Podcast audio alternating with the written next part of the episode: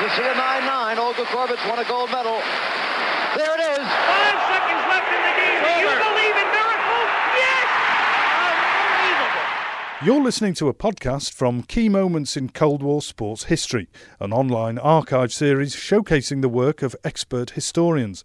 I'm Vince Hunt and I'll be hosting the series.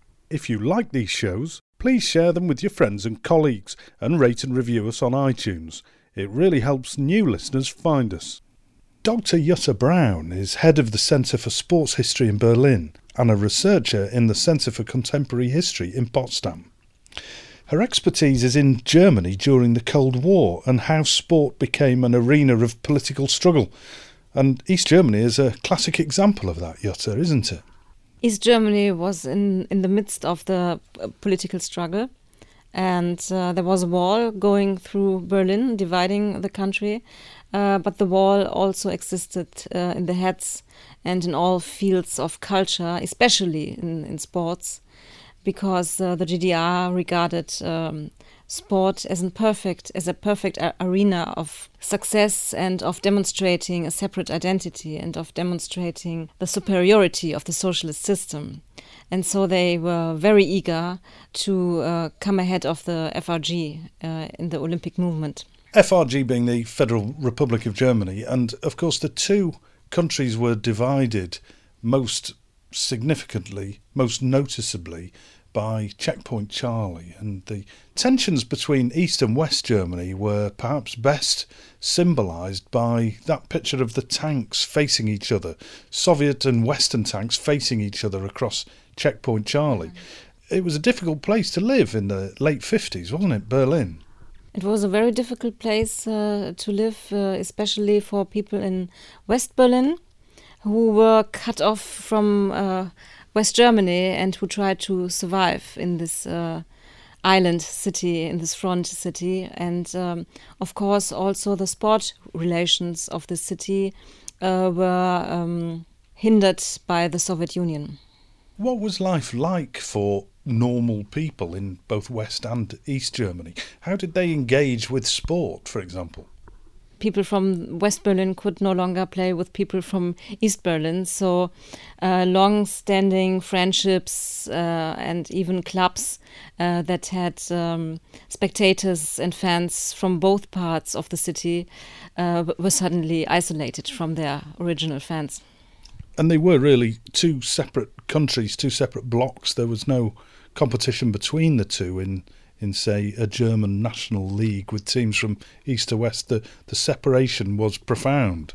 The separation was profound from 1956 to 1964. Uh, the two Germanys were forced to start in a joint Olympic team. This was uh, an order by the IOC to solve the German problem but uh, both sides were not very happy with the solution. Uh, it was endless quarreling about all kinds of matters. Uh, and uh, so in 1968, the IOC said, okay, the GDR is allowed to start separately. And from that point on, uh, the GDR wanted to be better than the FRG, and already in the Summer Games in 1968, they succeeded. Uh, they came in uh, in medal rank uh, in, in place five, and the FRG was only in the place eight. And the interesting thing is, uh, ever since the games in Mexico City in 1968, the GDR managed to be better than the FRG in every Olympic meeting, be it summer games, be it winter games. And in 1976, in Montreal, the Olympics in Montreal, uh, the GDR even managed uh, to come ahead of the United States of America. As a small country with only 17 million inhabitants, they proved to be better than the United States. You have to think what that means. And in uh, 1984, in Sarajevo, they even managed to beat the big brother Soviet Union which was not uh, an occasion of boundless pleasure for the Big Brother. And um, one of the most important uh, games, of course, have been uh, the games in Munich in 1972, because uh, this competition was held in West Germany, and it was the declared aim of the GDR to beat the class enemy on its own territory. And they did. they came in third, and uh, the the West Germans uh, had to be satisfied with the fourth place in the medal table. Just focusing on that period between 56 and mm. 64, how on earth could West Germany and East Germany have a combined team when there was a big wall going through the middle mm. of Berlin? Yes, in the in the beginning in 1956, uh, things were complicated, but not so hard. But after the building of the wall in 1961, uh, the games that took place in 1964, of course, were uh, very hard to manage for both sides in this German team, uh, as uh, politics told them that they um, represented completely different ideas, ideologies, two separate uh, parts of the country. Of course, they were talking in the same language, and of course, many of them knew each other. But the Cold War was the Cold War line, the Iron Curtain, was going directly through this team, and you couldn't ignore that. And because of this, um, a lot of quarrels were uh, accompanying this um, united German team. Uh, there were fights about uh, who uh, was allowed to start. There were fights about um, athletes who had defected from the east to the west and now wanted to start in the western part of the joint team. And of course, the GDR would not allow that. And so there was a constant fight uh, over little and big things, so that uh, in the end, uh, it was no longer possible to stick to this idea. You mentioned defections, and high profile athletic defections would uh, attract a lot of publicity. Mm. Were there any um, big examples? Yes, there have been many uh, big examples um, in all types of sports, be it footballer, cyclists, or swimmer, or um, athletes from track and field. Like for example, Manfred Steinbach, uh, Jürgen May, uh, Götz. These athletes uh, defected from the GDR, and um, the East German uh, state and the Communist Party treated them as traitors, as tracksuit traitors, like they called it in their internal files. Uh, because um, the, uh, the, GDR regarded its athletes as diplomats in a tracksuit. They should represent the country and the socialist ideal. Uh, and uh, they had to be idols for the people in, in, in an ideological way and in a political way and in a social way. And if those role models chose to uh, defect to the class enemy, this was a huge image disaster for the regime. And so uh, the GDR tried to prevent them from getting away, but uh, they uh, did not always succeed. And uh, the athletes used all conceivable ways. Uh, for example, a very prominent case is that of swimmer Axel Mitbauer, who used his own type of sport uh, to escape from East Germany. he ran into the Baltic Sea and uh, was swimming 22 kilometers to Lübeck, where he was uh, fished out of the water by a, by a West German boat. Well, he was lucky. but uh, this, uh, of course, was always a big thing for the press. Uh, in West Germany, he was uh, celebrated as a hero in an, in an athletic and in a political way and the East German propaganda would, would make him a, a, traitor, would call him a traitor. Other athletes like Jürgen May escaped via Hungary, hidden in a car, or many used uh, the occasion of Olympic Games or other international competitions to sneak out of the training camp and get away. For example, the, the East German gymnast Wolfgang Thüne wanted uh, to defect uh, in um, at the occasion of uh, a world championship in Bern in Switzerland and he didn't know how because he knew no one. And he was asking um, his West German colleague Eberhard Gienger, who was world champion back then, uh, to help him. He, he asked him in the men's washing room. and he spontaneously helped him and put him in his car and drove him over over the border uh, to West Germany.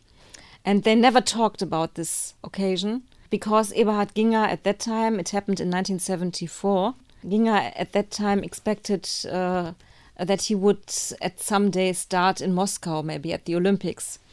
And he would have never been allowed to do that if if uh, the communist bloc knew that he had helped someone who wanted to get away from the GDR. Of course, many footballers uh, used the occasion of international matches to stay away from the GDR.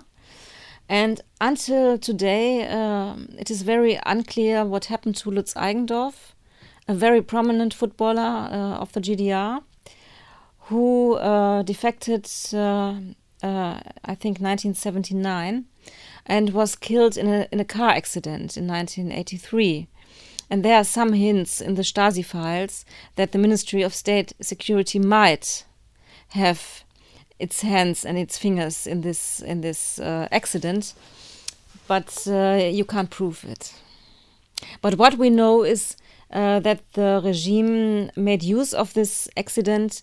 Um, they told their athletes, "Look at Mr. Eigendorf. You see what happened uh, we are everywhere. You don't have to think that uh, you are safe the moment you have crossed the border. We will follow you. And this was indeed the case when, when those people who fled the GDR opened their Stasi files after the fall of the wall, when, when the Stasi files were opened. Many of them had to realize that uh, the Stasi had followed them all the way into their new cities, into their new homes, had made photos of their of their car, of their girlfriend, of their home, had kept an eye on them. And uh, yes, uh, I think um, they think they have been lucky that not something more serious happened. For the GDR, athletes on an international level would be something of a security risk. But how do you defend against somebody just deciding to jump in a car and head for the border? Ah, the GDR um, worked on that problem. And uh, the consequence was that uh, the Ministry of State Security grew and grew and grew. And the athletes were not only um, monitored while being in the training camp or, or, or on, on the track and field uh, training place, but, but uh, they were monitored in their private life.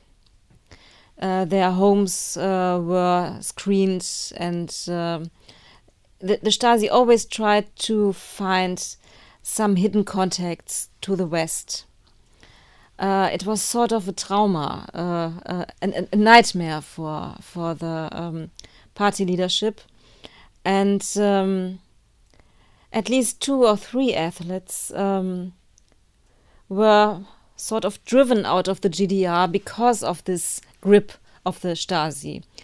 They did not want to go because they were not satisfied with life in the, GDR, but they could no longer stand this this uh, day and night surveillance uh, by the Ministry of State Security. So it was a self fulfilling thing in the end. Any mention of the GDR and the Cold War brings around the subject of doping. Yes, as we all know, doping is an international problem, but um, East Germany proved to be very perfect also in this respect. Uh, it was a, state organized doping, and it was, uh, in many respects, uh, forced doping. Um, many athletes, especially young, very young athletes, 12, 13, 14 years old, did not know at all that they were getting doping substances. They were told these are vitamins. Even older athletes uh, were um, misguided. And uh, so this whole system was not only a question of sport betrayal or sport fraud, but, but it was also um, an example of physical violence. And because of this, many sport officials of the former GDR and also sport doctors and sport coaches have been sentenced in the so-called Moabit trials. They have been sentenced to uh, financial penalties or to prison on probation uh, because uh, they had harmed so many people. And uh, you had as evidence the many, many, many written documents of the Staatssicherheit, of the Ministry of State Security. In this case, uh, it turned out to be very good that the Ministry of State Security had been so correct and so detailed when monitoring everything. It also monitored the doping complex. And of course, you had um, the evidence of the victims who told their story, the harm that was done to them. And many of them are very ill until today. What drugs were they given and, and how has it affected them? Of course, anabolics were, were very widespread at that time, not only in the East, but, but especially there. And you can get a lot of things like uh, liver cancer or heart disease, problems with your blood circulation, psychological phenomena like depression and something like that. Children who are not healthy. Defects have, have been passed on to children. And this all had to be taken into account when these officials were sentenced at the end of the 90s that's another legacy of the Cold War. Yes, it's a legacy of the Cold War, and it's an awful legacy. But in a way, it has its its positive side, because um, the insight into the horror of the East German doping system led to a moral outrage re regarding the whole doping complex, which is extraordinary in Germany, and which triggered a broader dis discussion about doping. And for example, two former athletes of the GDR, Ines Geipel and Gesine Tettenborn, officially said that they want wipe away their former world records from GDR times from the year 1984 because it were tainted records. And they don't want that the youth uh, is looking at unrealistic highs because, for example, the record of Ines Geipel is valid until today from the year 1984. So you can imagine the effect that the substances had. And they asked uh, the uh, Sports Federation um, to delete this record from the now all German sporting annals. But the federation was very half hearted. They deleted the names and put a little star in the place, but uh, the record itself remained untouched. so it's the logic of higher, faster, better that is, of course, uh, still intact everywhere. But uh, doping has become more scandalized than it has ever been in the 70s or in the 80s. And I think a good part of the discussion that we have today, for example, about Russia, stems from the East German experience. In Germany, uh, the, the doping that recently came to light re regarding Russia is very often compared to the East German doping system. And of course, in Russia or other Eastern European states, you have never had this input of coming to terms with the past as you had it in Germany. In Germany, it was easier because the two states came together and people were encouraged to speak out. I, I, I think maybe in Russia or, or in other Eastern European states, there is a stronger national tradition to not um, talk about the secrets of the past. One of the outcomes of the Cold War was the unification of Germany. And in a way, you've been able to come to terms with the Cold War in Germany and, and all its particular manifestations, such as the wall and the defections and etc. etc. How has Germany managed to reconcile this Cold War history? I think it's still struggling with this uh, with this big challenge to come to terms with the past because it has so many uh, different aspects. There is this huge problem of former entanglement with the Ministry of State Security. There are many athletes or coaches or sports officials who had contacts with the state security and they are not proud of it. But they say we we want to have a proper position in today's sport. In 25 years after unification, this must be possible. But the victims say, no, you don't have to have a top position in, in sports. Uh, you, you should do something else. So there is a, is a fierce struggle about the so called Stasi past and the human damage that was done by this intelligence service. And the other big complex is, of course, doping, because many of the villains have been sentenced uh, have been taken to the court. But there is still maybe a mentality that says, well, the East German doctors and coaches did the same like the rest of the world did. And it is and it is very hard to explain that this was doping under special condition, that this was doping in a dictatorship, that uh, the athletes did not all agree to it. Some of some of them did, some of them did, but uh, not all of them, and surely not the children. You always have to keep in mind these circumstances. In uh, today's discussion, this is not always uh, taken into account. You've been listening to a podcast from the series Key Moments in Cold War Sports History, a project bringing together experts from around the world and hosted here on the Wilson Centre's online digital archive at digitalarchive.org. These podcasts are part of the project The Global History of Sport in the Cold War, which is sponsored by the National Endowment of the Humanities, directed by Professor Bob Edelman of UC San Diego, Professor Chris Young from the University of Cambridge, and Dr. Christian Ostermann of the Woodrow Wilson Centre, and run in collaboration with the German Historical Institute Moscow, the Jordan Centre for Advanced Russian Studies at New York University, and Pembroke College, University of Cambridge.